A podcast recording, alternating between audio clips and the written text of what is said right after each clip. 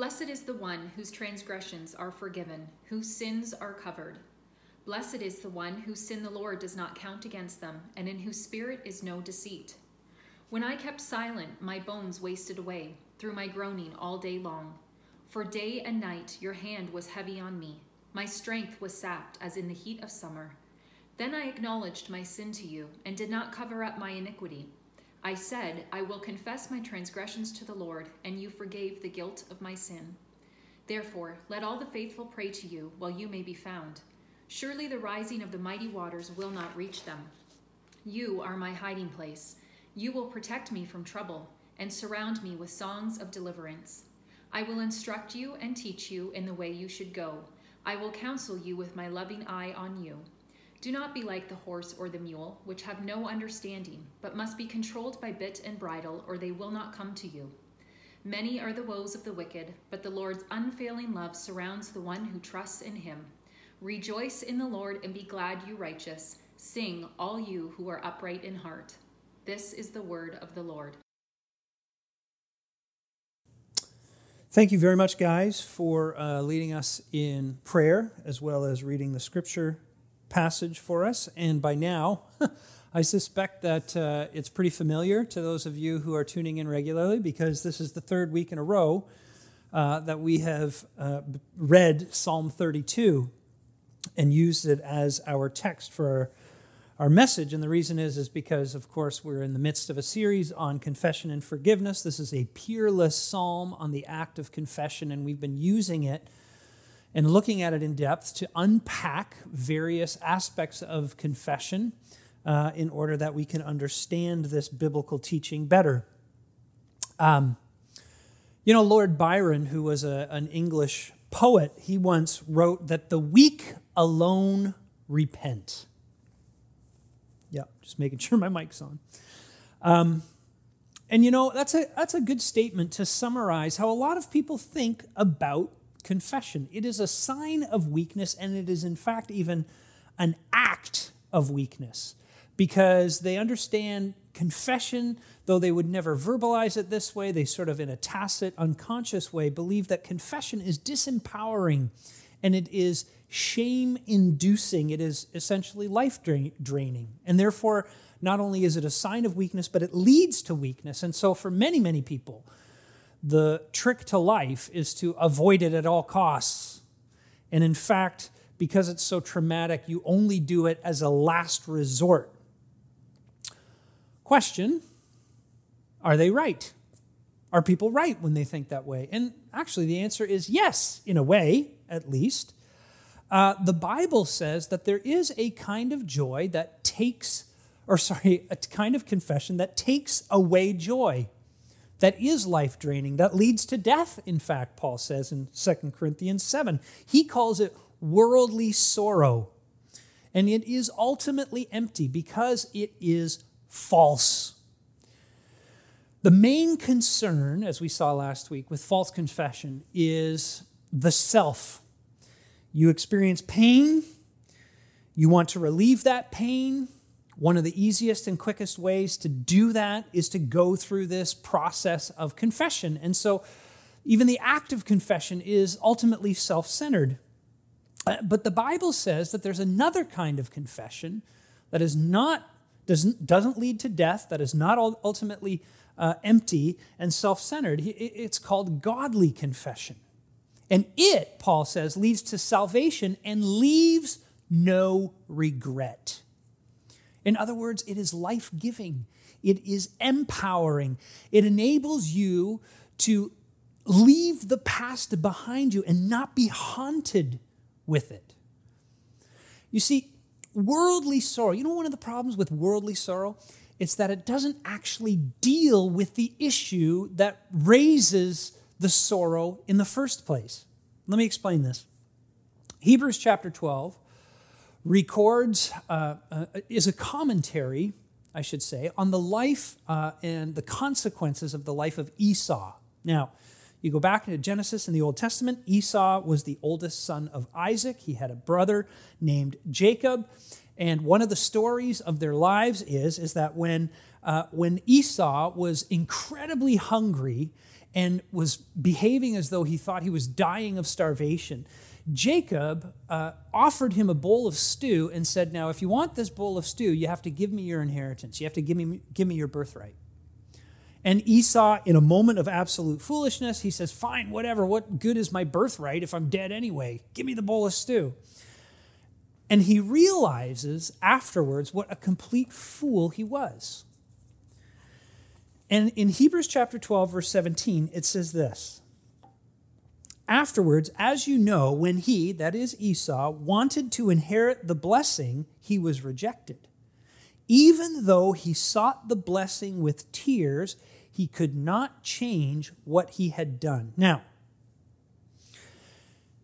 the author of the Hebrews is saying he was so remorseful. He felt absolutely terrible. He sought this blessing with tears. He had lost it and he felt awful about it and everything, uh, everything, everything connected to it. And so he, he, with tears, tried to get it back, but he never could and he never got over it because you see, he was worried about the thing that he lost. He was worried about himself. He was not worried about the fact that he had broken covenant with his father or with God. No, he was worried about him.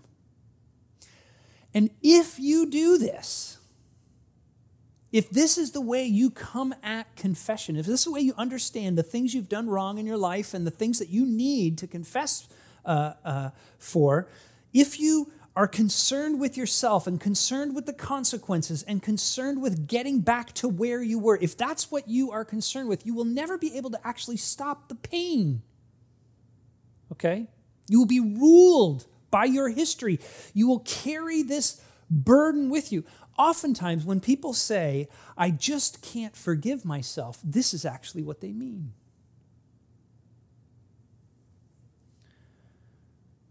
It's because the focus is wrong. It's not on what I've, it's not on the sinfulness of the sin. It's not on the severity of the offense itself and what it's done to the other. It's what it's done to me. Now, what we're going to do today is we're going to look at the elements of true confession because this true confession does not lay burdens upon us and, and cause us to live with the chains of shame and guilt into our lives and carry the, the, the, the shame and guilt of our past offenses into the future. No, Paul says it leaves no regret. How in the world does it do that? That's what we're going to try to figure out today as we understand what the elements of true confession are. And the first thing is, again, if you look at verse 5 of Hebrews, or sorry, not Hebrews, of uh, Psalm 32, it says, Then I acknowledged my sin to you. I acknowledged my sin to you. Now, this is huge. Remember, we talked about this last week. True confession acknowledges that sin is first and foremost a sin against God. Now, last week I spent a great deal on that. Um, but it's so huge, there's more to it that we need to get to this week. You see, there's, a, there's an important aspect to that that we couldn't talk about last week, and it's this. It is so important to understand that our sin is an, a violation of God's law and a violation of God's love because it enables us to distinguish between true and false guilt. And this is the first thing we have to do to truly confess. We need to be able to distinguish between true and false guilt. There are true guilt feelings and there are false guilt feelings. When you do something wrong or you say something, or sorry, when you do something or you say something, Sometimes you should feel guilty for it even though you don't, and sometimes you shouldn't feel guilty for it even though you do. We all know people who have very sensitive consciences. These are people who, who feel guilt even when they shouldn't feel guilt, even when the guilt isn't legitimate. They, they've said something and they're worried about having offended you, or they forgot to do something and they feel so terrible for that, or they, they say no to something that they that really it was wise probably for them to say no, but they have a hard time saying no, and therefore they feel terrible for saying no, and they feel like they've let other people down, etc. And they're always feeling guilty about something. Martin Luther actually was this kind of person. Martin Luther uh, who kind of kicked off the Reformation. He was a Catholic monk, and uh, as a Catholic monk, one of his uh, uh, one of his rituals was to go to confession. And at confession, he would, he would list his sins and then he would re- receive absolution from his confessor. But because he had such a sensitive conscience, Luther would spend hours sometimes confessing his sins with his confessor, a man by the name of Johann von Staupitz. And von Staupitz uh, said at one point, he says, You know, Luther, it's almost as though you call every fart a sin. Everything's a sin to some people. And of course, the opposite is true. On the other hand, there are, there are people who think that almost nothing seems to be a sin. Almost nothing seems to be a violation of, of any code of morality. And sometimes those are people who are extremely relativistic, meaning they say, look, there's no right or wrong in this world, and therefore every person has to decide what's right or wrong for themselves. They need to be true to themselves. And I am true to myself. And therefore, anything that, that others uh, lay upon me as some kind of failure or shortcoming or, dare I say, sin, I, I don't believe it because I'm the one who decides whether what I've done or said is a, a violation. And then, of course, there are other people who just by all kinds of, for all kinds of reasons, they have very calloused hearts or seared consciences. Uh, sometimes we call them sociopaths. The question is, how do you know? How do you know? whether something is actually right, actually wrong, whether you ought to be guilty or, or shouldn't be guilty. We need some kind of rule. We need a standard. We need a straight edge. When you have a straight edge and you put something crooked up against it, you can see the crookedness of the thing. You see, where do we go to find that? We go to God. Because God is the lawgiver. Because He's the eternal one who has not just given us the physical laws of the universe, but He's given us the spiritual laws of the universe and the moral laws of the universe as well. And if you take your guilt to the Word of God and you discover that despite what your parents say, despite what the culture says, despite what your neighbors say or your friends say, if the Word of God says you're not guilty, you can pitch that guilt. But of course, you can go to the Word of God, and no matter what your parents say, no matter what the culture says, no matter what your friends say or your neighbors say, if the Word of God says you are guilty, then you are. And you need to confess it. Now, I'm going to give you a long but important application of this because I would be remiss not to speak to this as a, a minister of the gospel. You know, right now, if you're watching the news, if you're reading the news, if you're connecting with the news in any way at all, you, you know there has been a, a surge of protests largely around racial inequality. Now, these are happening in the US, but they're happening in Canada as well as elsewhere around the world. And what these protests are calling for is an end to systemic racism. Now, that's a difficult term, understandably, because the problem with systemic racism is it means that there is a there is racism built into the system of our society. And that means that it often runs sort of below the surface subconsciously and invisibly. And therefore it's somewhat difficult for us to be able to say well there it is and this is who's responsible. It's hard to kind of identify who to blame for it. And so, what you're seeing more and more is calls for things like police reform, education reform, political reform, economic reform, because more and more people are starting to recognize that the system that we live in itself creates and maintains inequality in nearly every aspect of life for people of color. One of the terms that you will hear uh, right now is white privilege. And what it's meant to do is to describe, in some way, the advantages that white people have because of their race living in this system. Now, the causes of systemic racism and certainly, the cures of systemic racism are very, very complex. But to say, based upon what I'm able to learn, and I've done a lot of learning this past week in this area, but to say that this doesn't exist at all is simply incorrect. Now, we live in an extremely individualistic age. We think about ourselves almost primarily here in the Western world as autonomous, individual people, and we think of ourselves almost as disconnected from other people or from communities of people or from society as a whole. We only think about our, ourselves as as individuals. And so when white Christians who are not themselves racist on an individual level, when they hear minority groups say that they are responsible to some degree for systemic racism, what they want to say is, whoa, whoa, whoa, whoa, whoa, wait a minute. Not me. I, I don't do this. I don't participate in this. I, I was not there during slavery. I was not around during the residential school system. And in fact, I actually abhor all those things. But I'm not actually guilty of committing those sins.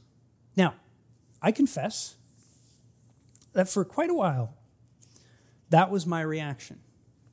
For a long time. I, would get defensive when people said, Look, you're part of the problem because you're part of the system and I would feel unjustly accused and I would I would say no no no that's not me I don't I don't I would say foolish things sometimes about not seeing race or not participating in racism and that kind of thing and I I've learned to discover that I wasn't because of that I was not actually able to hear what uh, racialized people or minority groups in our community were trying to explain to me. So, what must I do with that? Now that it's once again at the forefront of our society's uh, uh, consciousness. And I'm not saying every aspect of the protests is correct and accurate and should be lauded and should be uh, supported by the Christian community. Not at all. That's not what I'm saying. I said the causes and cures for this are extremely complicated. But I do know this I need to go back to Scripture to test this notion of my participation in systemic racism against the Bible. Now, the Bible, of course, very clearly teaches that racism is, is a sin, but does it also teach that people in majority groups share in corporate responsibility for systemic racism? Again, we're individualistic. And so we don't think about it that way. But you know, the Bible is not so individualistic. The Bible understands that we are part of a community, whether we've chosen it or not, as part of the human race and as part of our own personal ethnicity and as part of our own country of origin and as part of our own communities in which we live and as part of our own families, we live in community. And therefore, there is a corporate aspect even to our responsibility. You can see this in many places in Scripture. I'll give you one example. In Daniel chapter 9, Daniel is living in Babylon. And in Daniel 9, we read that he, it, it records for us a prayer of confession that da- Daniel prayed on behalf of his ancestors. Now, the sin that they were guilty of was idolatry, worshiping false gods. You read the book of Daniel, you know that you cannot accuse Daniel of worshiping false gods. Maybe he was a lot of things, but he certainly was not an idolater. And yet, what Daniel understood was this the culture of his people that produced the sins of the past was the culture that he was still a part of. He was still part of that system. So his culture was the culture that produced this sin of idolatry in the past, and he was still part of that system. And as such, he could sense, he could feel that he was, he was, even if an unwilling one, he was a participant in this system. And so he confesses that. How do, you, how do we fix systemic racism? That's a really good question. I'm going to provide some re- resources for you through, uh, through the vlog and maybe on the website that go deeper into this issue. But there's no doubt that whites in our culture, they bear some responsibility. But that's not even my point. Ultimately, my point is this it's the Bible who tells us that. It's not public pressure, it's not public protests, it's not pressure through social media on Facebook and Instagram and stuff like that. It's the scriptures, it's the word of God that convicts my heart so that I know it's true guilt and it needs to be dealt with, even if I don't like it.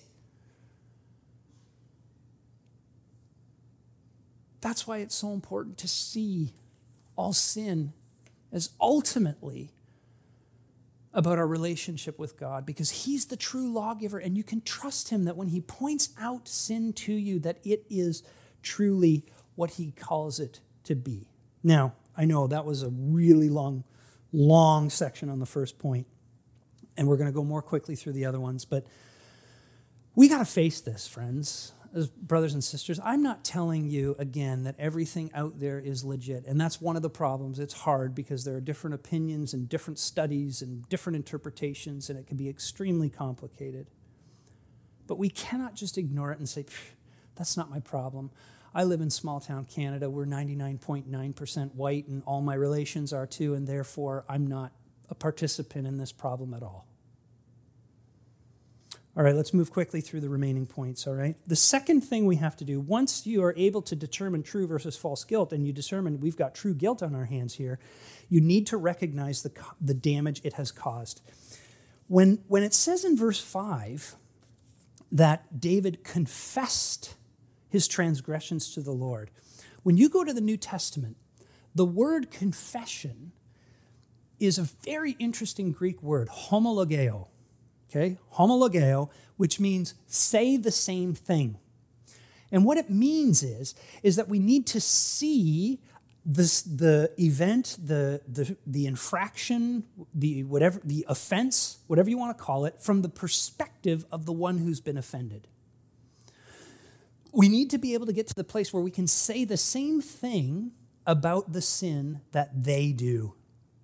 Or to put it another way, we need to be able to agree with their assessment. See, we cannot, you're not truly confessing when you say, Look, I know what I did, what I did was wrong. You're right. I'm wrong. Let's just forget it. I'm sorry. Let's move on. No, you have to feel. It's called empathy, which means you have to listen. You see? Even if you don't like what you're hearing.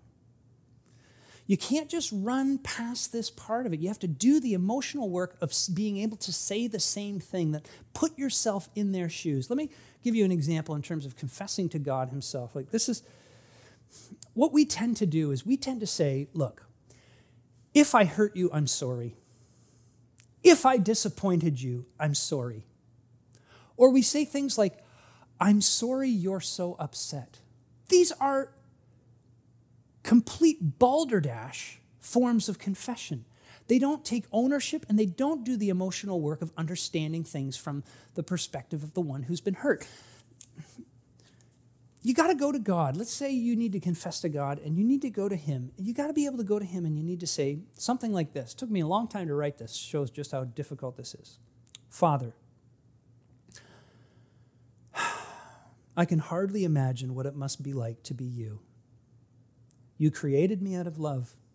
You blessed me with life. You saved me from my sin through Jesus' death on the cross. You've given me more good things than I could ever imagine.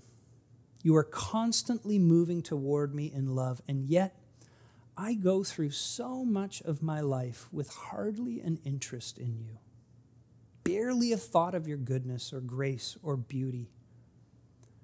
I can't understand what it must be like to treat someone so well, so graciously, so lovingly, and be so mistreated by them. Have promises made that are broken time and time again. I'm trying to understand that. Please forgive me. One of the reasons you need to be able to do this is because sometimes when you've hurt somebody badly and you want to say sorry to them, they're, they're having a hard time hearing it. They need to process, they need time to work through their hurt. And you'll understand that better when you do the work of homologeo, when you don't try to just get past it but you actually try to understand it from their perspective. Okay, third. Once you've been able to do that, you need to do the third thing. You need to own your stuff. Paul says, or David says again, he says, I did not, I acknowledged my sin to you and did not cover up my iniquity. Now, what happened when he was not acknowledging his sin and covering up his iniquity? It says in verse 3 When I kept silent, my bones wasted away through my groaning all day long. For day and night your hand was heavy upon me, my strength was sapped as in the heat of summer. Did you know that a guilty conscience can be extremely bad for your health? Uh, go on WebMD and put in guilty conscience, and you'll discover that things like headaches and backaches can be the result of a guilty conscience. Um, cardiovascular disease, gastrointestinal disorder, even immune deficiency can be linked to having a guilty conscience. Now, I know there are some people who don't have that. Psychopaths can sleep very well at night, but many of us can't. Thank God many of us can't. You need to own it. You need to own it, which means you don't justify or excuse what you've done. You don't say to a person or to God, look, you know, I was under a lot of stress. You don't minimize it. Oh man, you always make such a big deal out of everything. If it's a big deal to them, it should be a big deal to you. You don't blame shift. You don't say, I know I do this, etc. But you got to understand the home I grew up in. If you had the mother that I had, you know, you'd be like this too. And you certainly don't blame share. You don't say to the other person, well, if you had done da da da da da da, then I wouldn't have done da da da da da da. Quick story. Uh, one of my children, this happened with one of my children, they were quite young at the time. Uh, they came in the house and they were very upset with me, probably around five years old or so, extremely upset with me. And they're kind of yelling at me and they're crying and they're in pain and all this kind of stuff. We're like, what happened? What happened? What happened? Oh, I dropped a rock on my foot and it hurts like crazy. And like, why are you so mad at me for that? Well, if you didn't leave the rock on the deck, I wouldn't have done that. You see? Blame shifting. True confession means to take full ownership. It means to understand that you are fully responsible for the things that you have done. Look, I like to do this in marriage counseling as well. You have a water bottle and you shake the water bottle and water comes out of it, right? Now, if I ask you, why did water come out of the water bottle, most of the time your initial answer will be, well, because you shook it. But listen carefully to the question. Listen to the, the inflection or, or the emphasis. Why did water come out of the bottle? Well, water came out of the bottle because water was in the bottle. If you react angrily to things, it's not because somebody put anger in you and, and you just lost it. No, it's because that's what's in you, you see?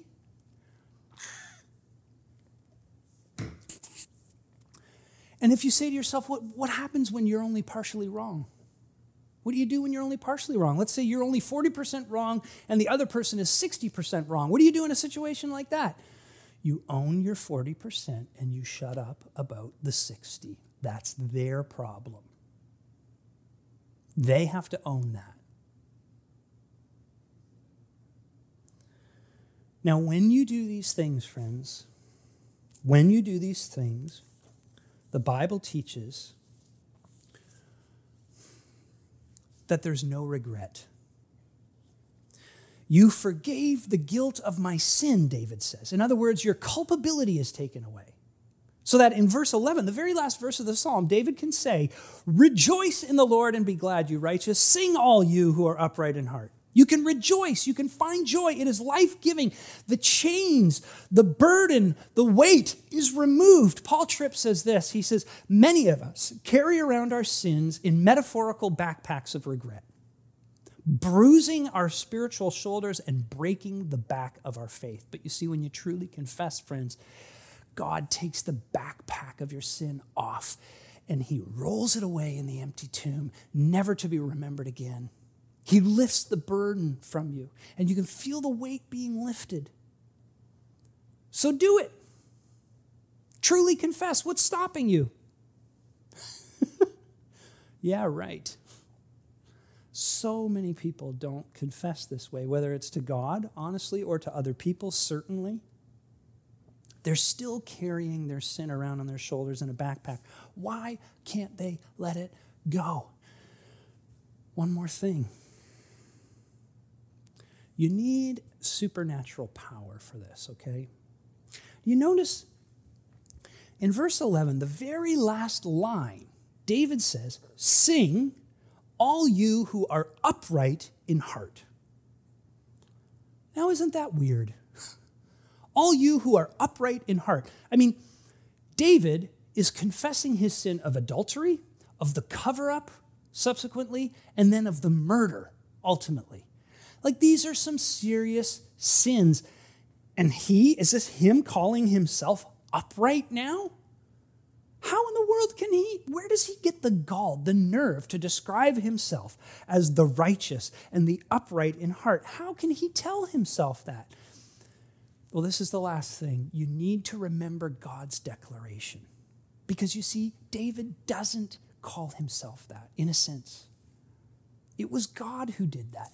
All the way back up in verses 1 and 2, it says, Blessed is the one whose transgressions are forgiven, whose sins are covered. Blessed is the one whose sin the Lord does not account against him, and in whose spirit is no deceit the Lord didn't count his sin against him, he covered it. And that's why he's upright. That's why he's righteous. You see, school's over, right? But remember the olden days when you went to school, kids, and you'd have to take a test? Imagine if you, you, you took a test and you got an F on the test, big, ugly red F on your paper. And the teacher says to you, you know what? I'm not going to count this grade against you. I'm not going to count this towards your mark what would you say? Well, you'd say, Hallelujah, that's good news, right? That's amazing. Well, do you see that the gospel is that, that God declares you upright and just and righteous? Not because of what you've done, but because what Jesus has done. Because you see, Jesus, when he lived his life on earth, he aced the test. He got a perfect grade on the test for you. And when he died on the cross, he paid the penalty for you so that your F, your failure could be wiped away and his straight A could be accredited and given to you. So it's not David declaring that he's the righteous one.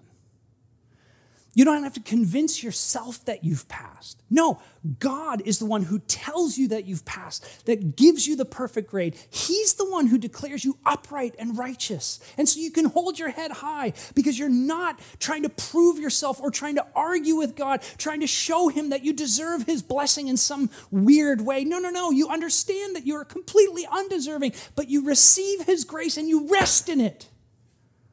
Now, when you let that sink in, friends, you will be quick to confess. You will own your sin. You will. You'll be able to admit it. And you'll be able to confess it. And you'll able, be able to be free. Even if you're a white person feeling unjustly accused of participating in a system that you didn't even really know existed, you can say, you know what?